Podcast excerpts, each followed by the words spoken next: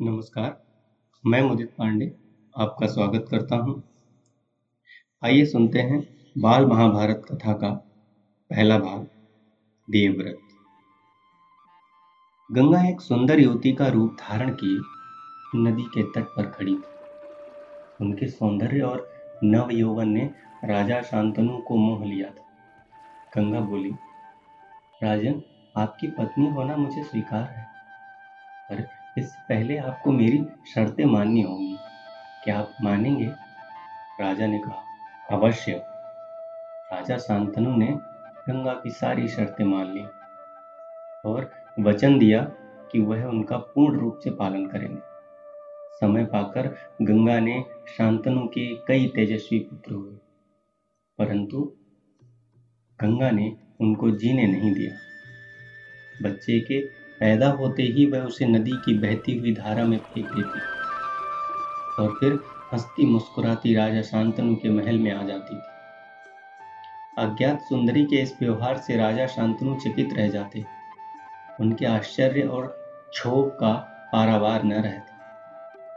शांतनु वचन दे चुके थे, इस कारण मन महसूस कर रह जाते थे।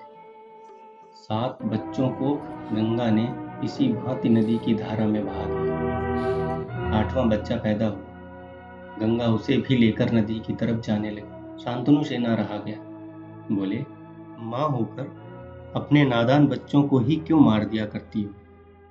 यह घृणित व्यवहार तुम्हें शोभा नहीं देता है।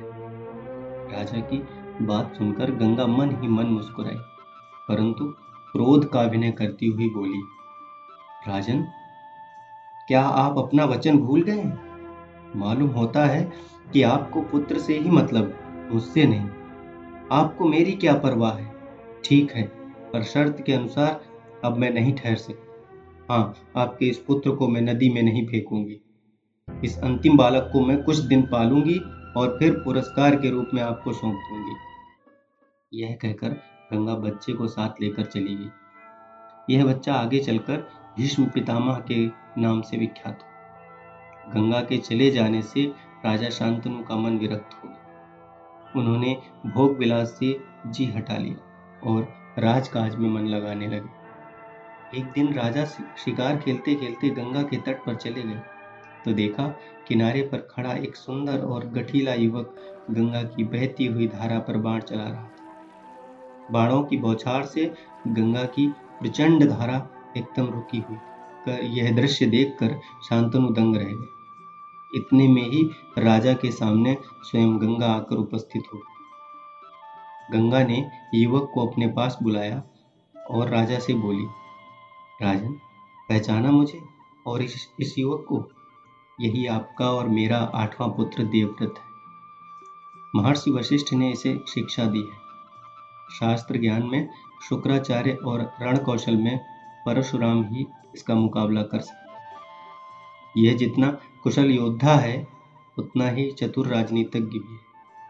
आपका पुत्र, मैं आपको सौंप रही अब ले जाइए इसे अपने साथ। गंगा ने देवव्रत का माथा चूमा और आशीर्वाद देकर राजा के साथ उसे विदा कर दिया। तो यह था पहला भाग देवव्रत।